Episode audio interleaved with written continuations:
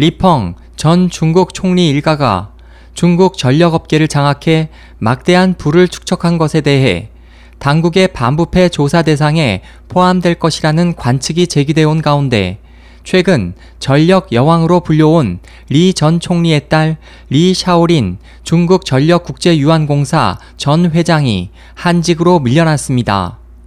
8일 중국과 홍콩의 매체들은 중국 국유기업 감독을 총괄하는 국무원 직속 국유자산감독관리위원회가 전날 홈페이지를 통해 리 샤오린 전 회장을 대당 집단공사 부총 경리로 임명했다고 전했습니다.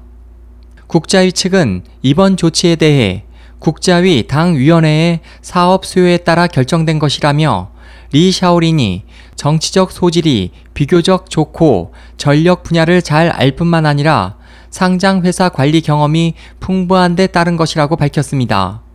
전직 지도자의 딸이자 중국 전력업계를 장악한 전력 여왕으로 알려진 리 샤오린은 유별난 명품 사랑과 뇌물수수 의혹 등으로 따가운 시선도 받아왔습니다. 업계 전문가들은 특히 그동안 시진핑 체제의 반부패 개혁의 칼끝이 리 전 총리 일가를 겨누고 있다는 보도가 잇따라 제기된 바 있어 리 샤오린의 좌천이 또 하나의 거대한 부패 수사를 예고하는 것일 수 있다고 풀이하고 있습니다. SOH 희망지성 국제방송 홍승일이었습니다.